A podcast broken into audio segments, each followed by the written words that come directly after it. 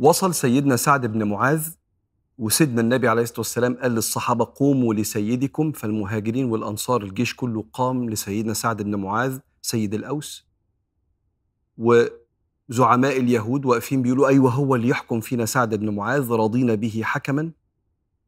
فبص سيدنا سعد بن معاذ كده ثم قال وهل إذا حكمت يسري حكمي عليكم؟ فقالوا نعم اليهود. قال وها هنا يشير إلى رسول الله بأعظام وحياء.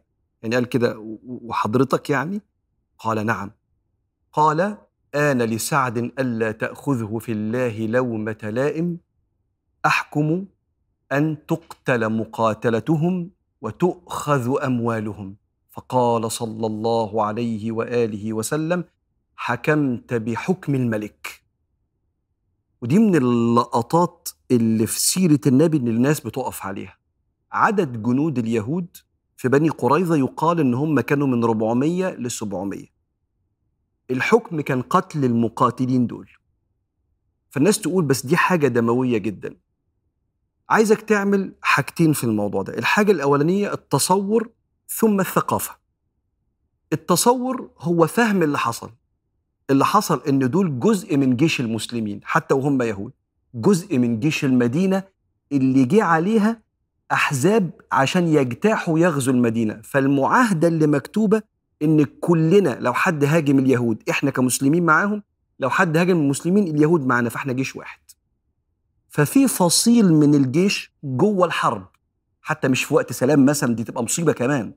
جوه الحرب ساب الجيش وراح للجيش المعادي عن طريق إن هو مده بالجنود وفتح كمان جنوب المدينة لدخول الأحزاب.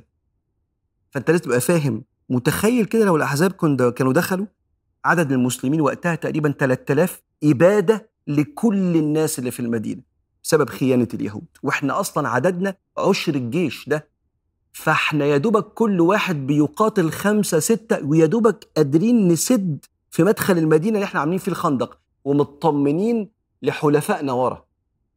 فدي أول حاجة في التصور. الحاجة التانية المهمة جدا إنك تقرأ في قوانين الدول هو الخيانات العظمى اللي بتحصل في حاجة زي كده إيه القوانين اللي بتطبق؟ سواء اللي خان من الجيش الخيانة العظمى وانضم للعدو كان واحد أو اتنين أو مئة ألف.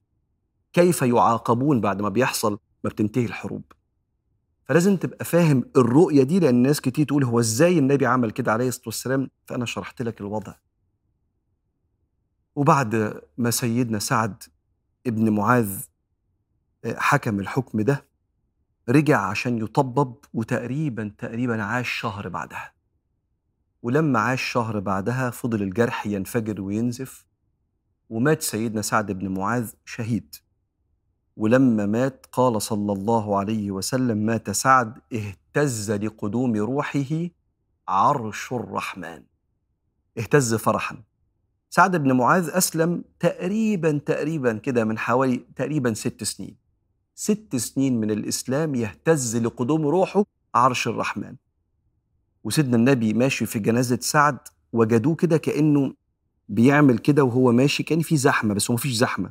فقالوا له يا سيدنا النبي حضرتك بتعمل كده ليه؟ قال نزل لجنازة سعد سبعون ألف ملك يشيعونها يمشوا في ركاب الجنازة ما نزلوا للأرض قبل ذلك من عظمة قيمة ومقام سعد عند ربنا ولما آه، سيدنا النبي في يوم من الأيام جات له هدية عباية ظل الصحابة يتعجبون من نعومتها ومن شياكتها ومن فخامتها ويلمسوها كده فقال النبي عليه الصلاة والسلام أتعجبون من هذا البرد؟ والله لمناديل سعد في الجنة أعظم وخير منها وبالمناسبة سيدنا سعد ورد في حديث ضعيف مهم إن أنا أشاركك فيه وإحنا بنختم كده إيه غزوة الأحزاب وغزوة الخندق. سيدنا النبي عليه الصلاة والسلام نسب لي حديث للقبر ضمة لو نجا منها أحد لنجا سعد بن معاذ. العلماء بيضعفوا الحديث ده. إن أي حد ينزل في القبر لازم يضموا القبر ولو كان حد نجا منها كان نجا منها اللي ربنا اهتز عرشه ليه. لا يا جماعة الحديث ده لا يصح عند العلماء. وليه ربنا يضمك في القبر أو الأرض تزنق عليك فتبقى خايف أو تتألم وأنت إنسان صالح؟ ليه ربنا يعذبك؟ ما يفعل الله بعذابكم إن شكرتم وآمنتم؟ آية ربنا في القرآن. فبالمناسبة سيدنا سعد بن معاذ يعني دول شهداء. شهداء دول يعني أول دفع الدم خرجت منه غفر ليه كل ذنوبه ودخل في أعلى مقام مع النبي في الجنة عليه الصلاة والسلام. وانتهت غزوة الأحزاب بستر الله على المؤمنين وبخيانة عظمى من بني قريظة ومكمل سيدنا النبي عليه الصلاة والسلام في دعوته وفي فتح قلوب الخلق للرحمة ونشر نور ربنا سبحانه وتعالى بلا اعتداء وبلا إرغام حد على حاجة وبشيء من المحبة والحنية اللي العرب ما تعودوش عليها قبل كده من أي حد في الدنيا. لكن فعلا كان نور أخرج الناس من الظلمات إلى النور. أنا عارف إن كل إنسان عنده حس إنساني كده بيتخض من حادثة بني قريظة. وحكم سيدنا سعد بن معاذ بقتل الجنود آه، بتوعهم اللي شاركوا في هذه الخيانة العظمى. وبالمناسبة مش كلهم اتقتلوا كان في واحد فيهم اسمه عمرو اسمه عمرو بن سعدي وسيدنا رسول الله ما قتلوش لأنه لم يشارك في اللي حصل ده بل وأعلن إسلامه بعدها. وعايز أقول لك على حاجة في الموضوع ده. الجيش اللي كان بيدافع عن المدينة وقتها كان جيش المسلمين وجيش المشركين من أهل المدينة وجيش اليهود كل قبائل المدينة اللي كان فيها مسلمين ومشركين ويهود.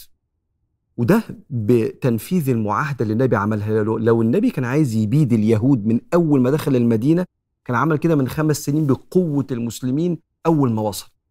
لكنه أحب السلام والتعايش. وبالتالي إحنا جيش واحد. عايزك تقرأ في كل معاهدات السلام وكل قوانين الدول والحروب لو في كتيبة من جيش جوه الحرب انفصلت وانضمت لكتيبة لكتائب العدو وحاربت مع العدو ضد جيش بلدها. لو الحرب خلصت والكتيبة دي رجعت السلام عليكم إحنا راجعين بيوتنا بيتعمل فيهم إيه؟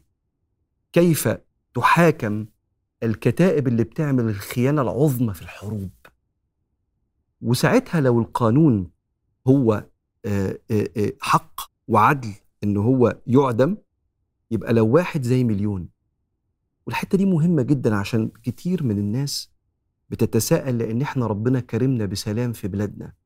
فما بنحبش الخناقات والمشاكل والدم وده من رحمة ربنا بينا ادخلوا مصر إن شاء الله آمنين.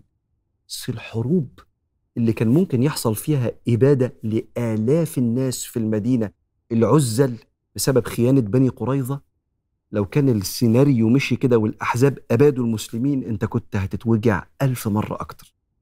عشان كده لازم تفهم أنه كان جزء من جيش المدينة اللي خان مش النبي أباد. يهود بني قريظة. لما تفهم بالوضوح ده يسكن قلبك وتطمئن لعدل ربنا. لما تقرأ في كتب التاريخ هتلاقي عدد شهداء المسلمين في الحروب كلها في حياة النبي 262 شهيد. وعدد قتلى آه، المشركين في كل غزوات وحياة النبي والحروب تقريبا 1025 فبكلمك على سنين طويلة من الاعتداء والدفاع والعدد كان قليل جدا بالنسبة لحجم الحروب وحجم الجيوش إن سيدنا النبي كان دايما بيحب يحافظ على الأرواح وأنت ماشي معايا في السيرة هتشوف ده واضح جدا. مش بكلمك على الحرب العالمية اللي كان عدد جنودها 15 مليون بس القتلى وصلوا 60 مليون سبب الإبادات الرهيبة لشعوب ومدن كاملة ما كانتش بتحارب. فعايزك تطمئن جدا جدا للرغبة الكبرى لرسول الله عليه الصلاة والسلام في حقن الدماء ونشر السلام وكانت أكبر آية بتحركنا لا إكراه في الدين. بس في نفس الوقت قاتلوا في سبيل الله الذين يقاتلونكم ولا تعتدوا. إن الله لا يحب المعتدين.